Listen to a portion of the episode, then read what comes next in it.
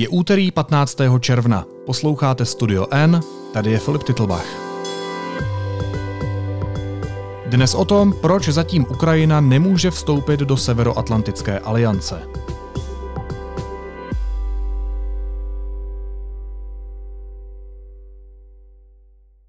Znělo to jako fantastická, pro někoho možná šokující zpráva. Ukrajinský prezident Volodymyr Zelenský včera před 22. hodinou oznámil, že se jeho země připojí k NATO.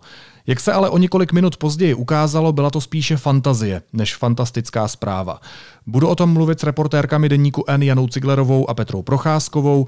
Vítejte, ahoj. Ahoj, dobrý den. Hezký den, ahoj.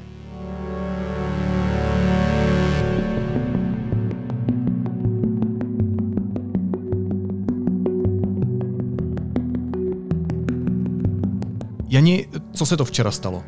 No tak abych ti pravdu řekla, Filipe, tak uh, já už jsem šla spát, já jsem starší osoba, chodím před desátou spát a už jsem si jenom tak listovala prostě, co se jakoby kde šustlo a najednou uh, se mi začaly na Twitteru objevovat zprávy uh, z amerických novinářů a politologů, který sleduju, o tom, že Ukrajina vstupuje do NATO. A já jsem věděla, že tou dobou měl někdy vystupovat Joe Biden na tiskové konferenci, respektive měl vystupovat dvě hodiny předtím.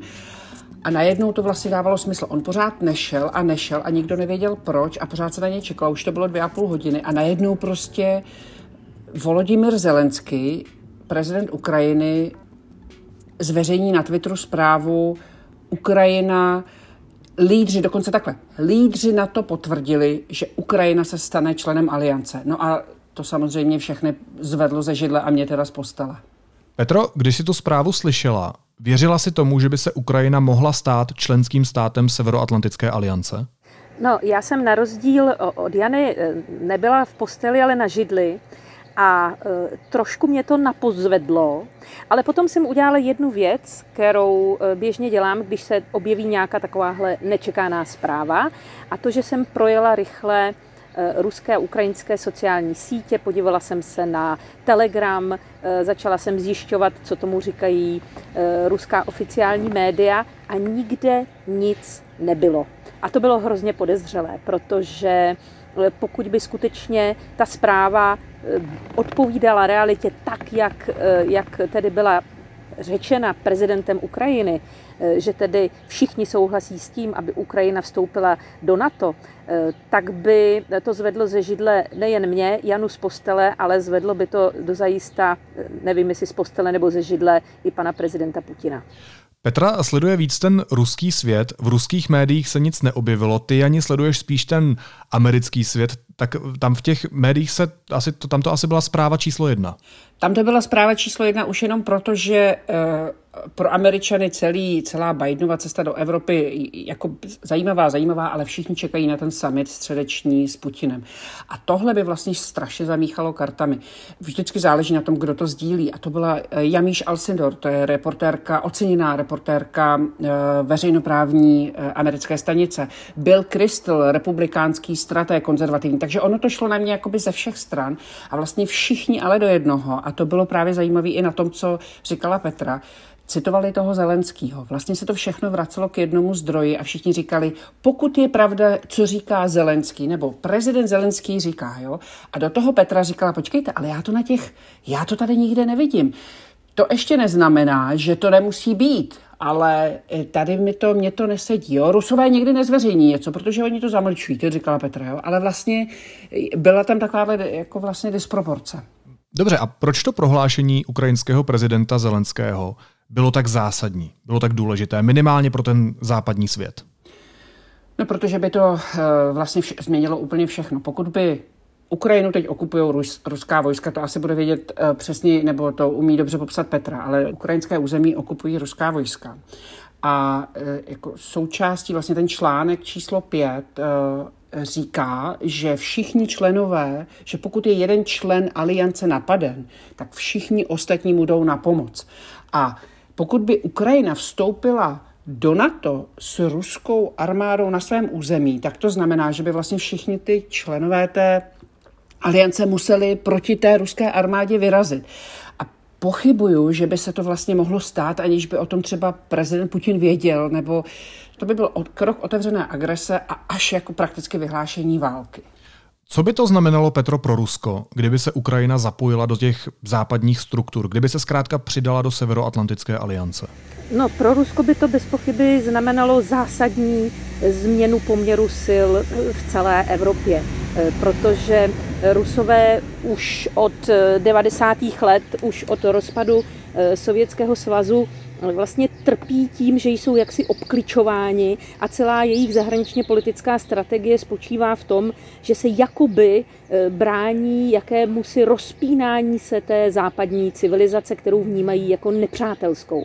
E, já si vzpomínám, když do NATO vstoupily e, baltské země, to byla pro Ruska taková rána, jako když prostě přijdete o kus území, které pokládáte téměř za své Myslím si, že Ukrajina je další bod zlomu, který pokud by eh, vstoupila do Severoatlantické aliance, pro Rusko by to znamenalo i vnitropoliticky obrovskou prohru. Ale já si totiž nemyslím, že k tomu právě kvůli tomu dojde, protože Ukrajina a potažmo Gruzie, eh, která je také teď ve hře, jsou tím, co Jana říkala, eh, velmi silně drženy v šachu. A to, ten vstup do NATO je jim znemožňován právě tím, že Rusko na jejich území vede lokální konflikty a tím ten vstup zcela jasně blokuje. Já se ještě vrátím dvěma otázkama k té včerejší události, protože nerozumím dvěma věcem. Kde byl v tu chvíli Joe Biden, když to ukrajinský prezident řekl? A proč to Zelenský řekl, když to tedy není pravda? Joe Biden kde byl? To nikdo neví. Já jsem se na to uh, vždycky ověřuju zprávy z amerických médií, vždycky si tak ověřuju s Petrou, protože Petra má uh, Rusové v naprosté většině případů mají ty informace dřív, anebo mají větší odvahu je pustit uh, do, do éteru. A ani Petra neví, ani ruské sociální sítě nevědí, kde byl Joe Biden v tu chvíli. Jediné, co víme, že prostě bez jakéhokoliv vysvětlení přišel s téměř tříhodinovým spožděním a mezi těmi lidmi, kdo na něj čekali, byl dokonce jeho minister zahraničí Antony Blinken.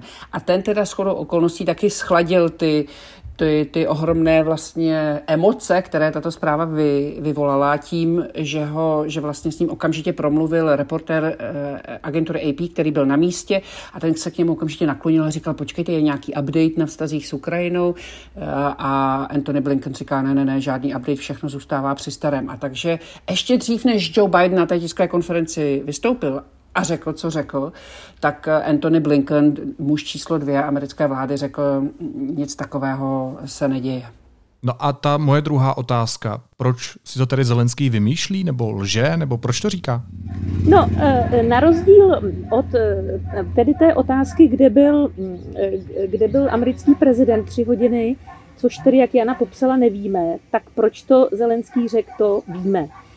Ta, ta replika to prohlášení, které působilo velmi silně, eh, mířilo na Ukrajinu, nikoliv do světa a dokonce ani ne do Moskvy, do Kremlu. Mířilo na Ukrajinu, k Ukrajincům, kteří jsou netrpěliví a nespokojení eh, s celkovým tím vývojem celé situace.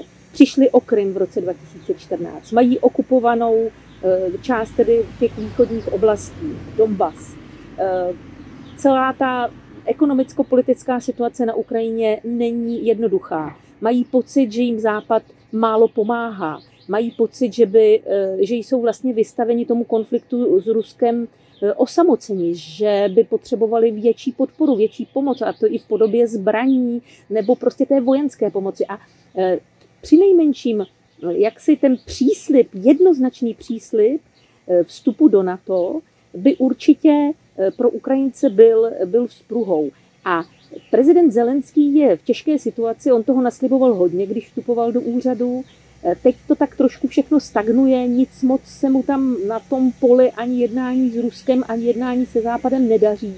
A on prostě potřeboval nějaké silné prohlášení. Tak ho řekl. Ona to tak úplně lež nebyla. Ukrajina má příslip toho, že dostane příslip, že stoupí do NATO to skutečně ano, ale kdy to bude a za jakých podmínek, e, to už je další otázka a to on tam prostě zamlčel v té replice, v tom vzkazu svým voličům. Takže já si myslím, že to byl jednoznačně, e, jednoznačně to by bylo mířeno domů, malá domů. Když se americký prezident Joe Biden po těch třech hodinách vrátil, tak co na to řekl? Předpokládám, že to byla první otázka novinářů, která musela nutně padnout. Byla a Joe Biden na to hned odpověděl. On, on, já jsem se na to dívala několikrát, protože jsem vnímala ty jeho slova. On v podstatě mluvil z patra, ale řekl to velmi jednoznačně. Záleží na tom, jestli splní kritéria. To uvidíme, jestli vstoupí. Jo? On vlastně odmítl, že by to bylo hned, ale zároveň nevyloučil, že to bude, že se to stane. A co bylo důležité, a podle mě to, byl, to mohl být další z motivů Zelenského, uh, u kterého se Jiří myslel, že se tak jakoby trochu poplet, že to je taký poplet a trošku to spletl. A pak se ukázalo, že to vlastně je docela dobrá strategie. On tím uh, donutil Bidena vyslovit uh, podporu Ukrajině, a to den předem, nebo dva dny předem, předtím, než se setká s ruským prezidentem Putinem. Jo? A to prostě je silné zahraničně politické gesto, které může a nemusí nic znamenat, ale minimálně ten, ten Zelenský tím docílil toho, že vlastně Biden byl nucený formulovat tu podporu uh, Ukrajině takhle veřejně a takhle jednoznačně. Uh, Ukraine wants a clear yes or no on getting into the NATO membership action plan. Ten novinář se ho zeptal, hejte, Ukrajina chce jasný ano nebo ne jaká je vaše odpověď. A znamená to, že když Rusko okupuje Ukrajinu, takže nemá vlastně Ukrajina šanci na to, aby se připojila do NATO? No. A Biden začal odpovídat tou druhou odpovědí a řekl, rozhodně říkám ne na tu druhou otázku. Fact is they still have to clean up corruption. The fact is they have to meet other criteria to get into the action plan. A odpověď na první otázku je, jestli splní podmínky. Hledajte, oni, oni prostě se musí zbavit eh, té korupce, kterou mají a musí splnit další podmínky. A ta korupce, to je něco, co Petra upozornila, když jsme se potom eh, spolu o tom bavili. Ona říká, to je hrozně zajímavý moment, že oni upozornili na tu korupci, že, že vyzdvihl vlastně korupci jako ten důvod. A, a jestli teda ti to nevadí, Petro, jak bych byla ráda, kdybyste to mohla zopakovat, protože mi to přišlo hrozně zajímavý analyticky. Proč se rovna ta korupce je důležitý, že Biden zmínil? Pro Ukrajince by bylo mnohem, jako bych řekla, eh, pří, příjemnější, eh, kdyby jako ten důvod byla zmíněna válka na, na Donbase, protože to je něco, za co nemohou.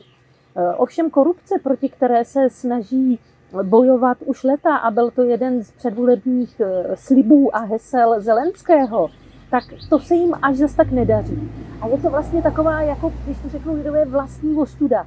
Eh, Ukrajina patří mezi nejskorumpovanější postsovětské státy. Eh, opravdu ta situace se tam lepší jenom velmi, velmi pomalu. A tohle je prostě, eh, to je strašně mrzí, že to je ten vyřčený, vyřčený důvod.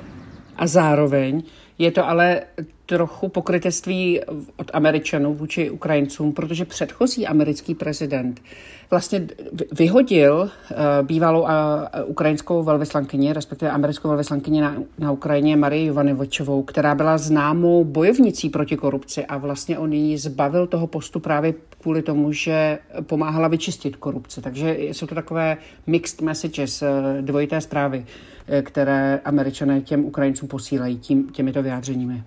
Petro, ještě jedna hypotetická otázka. Kdyby se to stalo, kdyby teď lídři opravdu nahlas přislíbili, že se Ukrajina stane součástí Severoatlantické aliance, tak zrušil by v takovém případě podle tebe Vladimír Putin tu plánovanou schůzku s Joe Bidenem, která je hodně očekávaná? Eh, pokud by to bylo řečeno opravdu v takové formě, jako ano, je rozhodnuto o tom, že Ukrajina se, dejme tomu, do tří let nebo do pěti let stane eh, součástí Severoatlantické aliance, pak si myslím, že by, ano, že by mohlo dojít k nějakým velmi silným gestům ze strany Kremlu i k zrušení té schůzky Biden-Putin, ale eh, my pořád eh, jak si musíme mít eh, v patrnosti, že stejně horkým adeptem, možná ještě daleko někým, kdo je blíž tomu cíli, je právě Gruzie. A ta otázka rozšíření NATO je, se týká vždycky obou těchto států. Gruzie i Ukrajiny. A v obou těchto státech eh, Rusko zcela záměrně i z tohoto důvodu, aby zabránilo jejich vstupu do NATO, vede ty lokální války, jednu na Donbase, druhou, druhou v Jižní Osetii a v Abcházii. Takže eh, já si myslím, že to je prostě strašně hypotetická otázka, kterou si Filipe vyslovil.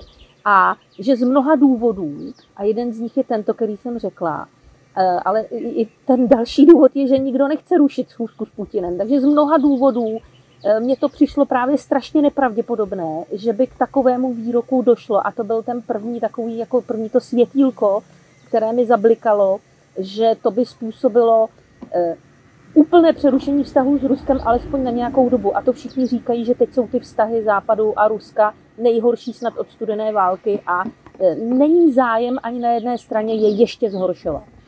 Tak e, já se teď vyhnu hypotetické otázce a zůstanu na zemi. Zajímá mě, proč se teď reálně Ukrajina nemůže zatím stát součástí NATO, i když, jestli vás obě e, poslouchám správně, tak ve výsledku přece obě dvě strany chtějí, aby to tak bylo. No ale nechce to ta třetí. A to je Putin.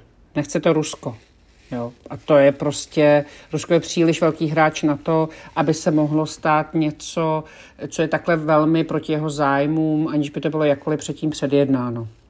E, ten Zelenský docílil toho, že se o tom aspoň mluví. On, on se cítil velmi ukřivděný a mluvil o tom celý den, obcházel média, dával rozhovory a, a, a nějak se netajil, že je zklamaný eh, postupem americké administrativy. Eh, je zklamaný tím, že se Joe Biden setkal dřív s Vladimírem Putinem a ne s ním. Je zklamaný tím, že Ukrajina vůbec nebyla přizvaná ani na ten summit. A mm, tak aspoň vlastně vystřelil zprávu, kterou, když si teď čteme zpětně s tím vším, co víme, tak vlastně jen zopakoval Eh, komuniké, ke kterému došly eh, členské státy v roce 2008 na summitu v Bukurešti. Ale Ukrajinci by to chtěli, Američani by to podle mě taky chtěli, Evropani by to taky podle mě chtěli, ale nechce to, nechce to Putin. Vnímá Petro Rusko Ukrajinu jako uh, součást svého vlivu? Patří Ukrajina do té sféry, uh, kterou tak označuje Rusko? No tak určitě Ukrajina byla vnímána jako uh, součást sféry vlivu Ruska, jako součást toho postsovětského prostoru, Eh, který je tvořen, ten základ je prostě hm, především evropská část, ruská, pak jsou kolem takové, oni tomu říkají buferní zóny, nárazníkové zóny, kam patří Ukrajina, Gruzie, ale i Bělorusko, o které je také teď velká rvačka.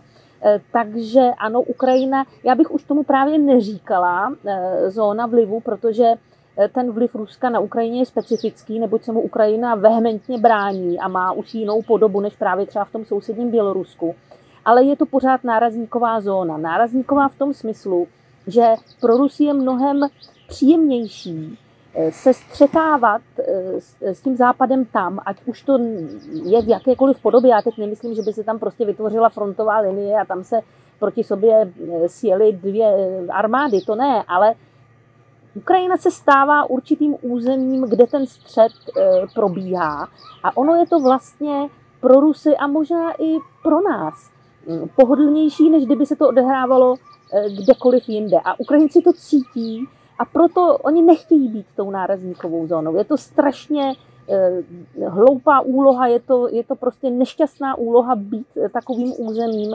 protože jako vlastně všechno, všechno, co se tam odehrává, se odehrává jakoby v rámci toho střetu těch velmocí a z toho ten samotný stát nic moc tedy nemá.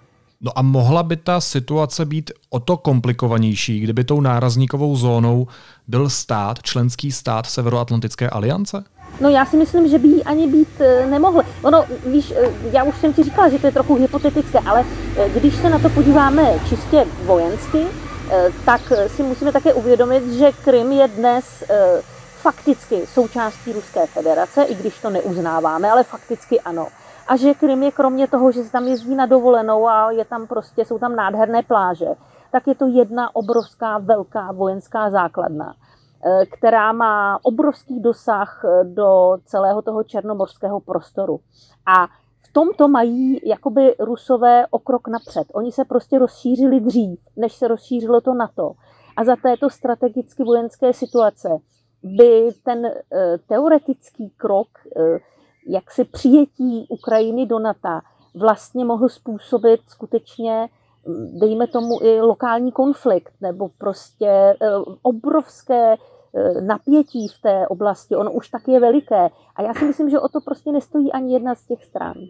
Jani, eh, promiň za možná naivní otázku, ale když už Ukrajina není tou sférou vlivu, jak říká Petra, ale v uvozovkách pouze nárazníkovou zónou, tak to je Severoatlantická aliance tak slabá, že není schopná se vykašlat na to, co chce Rusko a že má Rusko na Krymu vojenskou základnu a prostě se domluvit s Ukrajinou a připojit ji do Severoatlantické aliance? Jo a ne, Filipe, protože prostě válku nechce nikdo. A jak popisovala Petra, to napětí tam je obrovské už teď. Představa, že vstoupí Ukrajina do NATO a vlastně tou hranicí, a stane se tou hranicí, může vyvolat konflikty a v tom případě by všechny členské státy musely do toho konfliktu jít. A to znamená prostě válka. Ještě by mě zajímala na závěr jedna věc. Petro, eh, před pár dny dal Vladimír Putin rozhovor NBC. Co tam říkal? Bylo to interview něčím výjimečné? Týkalo se nějak i toho tématu Severoatlantické aliance? Mně se ten rozhovor zdál výjimečný, byl velmi obsáhlý, a e, byl velmi e, ze strany Putina otevřený a chvílemi i emotivní, což u něj není tak moc zvykem. E, nicméně ta otázka rozšíření na to tam padla samozřejmě a Putin tam v takové velmi, bych řekla právě emotivní podobě připomněl jistý slib, který měla ještě za dob trvání Sovětského svazu v době, kdy byl hlavním představitelem Sovětského svazu Mikhail Gorbačov, Eh, tak měl dostat ústní slib eh, od eh, západních velmocí, že na to se po rozpadu Sovětského svazu a po osvobození se toho celého východního bloku nebude dále rozšiřovat. Byl to vlastně takový díl, tak dejte jim svobodu a my vám slibujeme, že je nebudeme tahat do NATO. A hm, Putin se teď cítí být svým způsobem podveden, On dokonce tam použil, když se ho tedy ten uh, reportér z NBC zeptal, uh, jestli to má někde písemně ten slib západu, že se nebude na to rozšiřovat, tak on se teatrálně zasmál, zatleskal rukama, to jsem tedy u Putina při rozhovoru viděla uh, poprvé, a pronesl, teď parafrázuji, takže nás máte za blbečky, které jste podfoukli. A to bylo jakési vyjádření pocitu, které Rusové skutečně Eh, mají. Oni eh, se cítí být upřímně podvedeni západními velmocemi, mají pocit, že eh, na to je ohrožuje a cítí se tím pádem ospravedlněni ke konání zase svých agresivních kroků, které, které, kterých se tedy dopouštějí v poslední době, jak na Ukrajině, tak v Gruzii. Takže ano, ten rozhovor se toho týkal a opakovala se tam tahle ta stará mantra, vy jste nám to slíbili, že se rozšiřovat nebudete, nedodrželi jste slovo a my se necítíme být povinováni eh, žádnými sliby, které jsme dali my vám. Hostkami dnešní epizody byly reportérky Petra Procházková a Jana Ciglerová. Moc vám děkuju a mějte se fajn. Ahoj. Ahoj, nashledanou. Mějte se krásně, ahoj. A teď už jsou na řadě zprávy, které by vás dneska neměly minout. Lídři zemí NATO ukončili summit přijetím společného prohlášení. Vyjádřili v něm solidaritu České republice a dalším zemím dotčeným nepřátelskými akcemi Ruska. Ministr zdravotnictví Adam Vojtěch otočil. Do Česka budou smět bez testů či karantény lidé, kteří se v Maďarsku, Srbsku nebo na Slovensku nechali naočkovat ruskou vakcínou Sputnik V anebo čínskou Sinopharm. Ještě před týdnem přitom tvrdil, že se Česko otevře pouze lidem vakcinovaným látkami, které schválila Evropská léková agentura.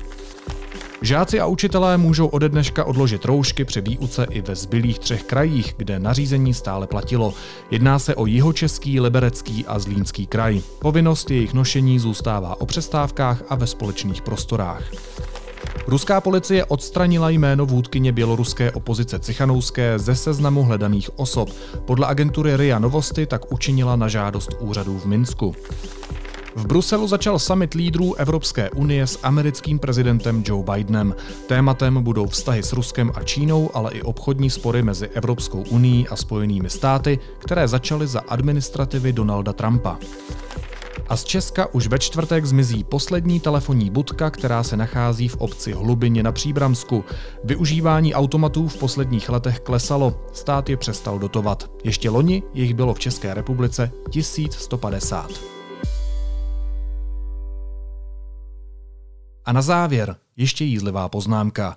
Odměny za loňský covidový rok, na které museli zdravotníci čekat několik měsíců, dostali podle informací České televize prominentní státní úředníci hned. Navíc zdravotníci dostali 75 tisíc korun a odměny úředníkům šly často ke 100 tisícům. Nejvyšší prémii dostal hradní kancléř a trestně stíhaný úředník Vratislav Minář. Ten si loni k téměř dvoumilionovému platu přilepšil ještě odměnou přesahující 800 tisíc korun. Ještě aby ne, když si v čím dál častějších pyžámkových dnech Miloše Zemana hraje na prezidenta. Naslyšenou zítra.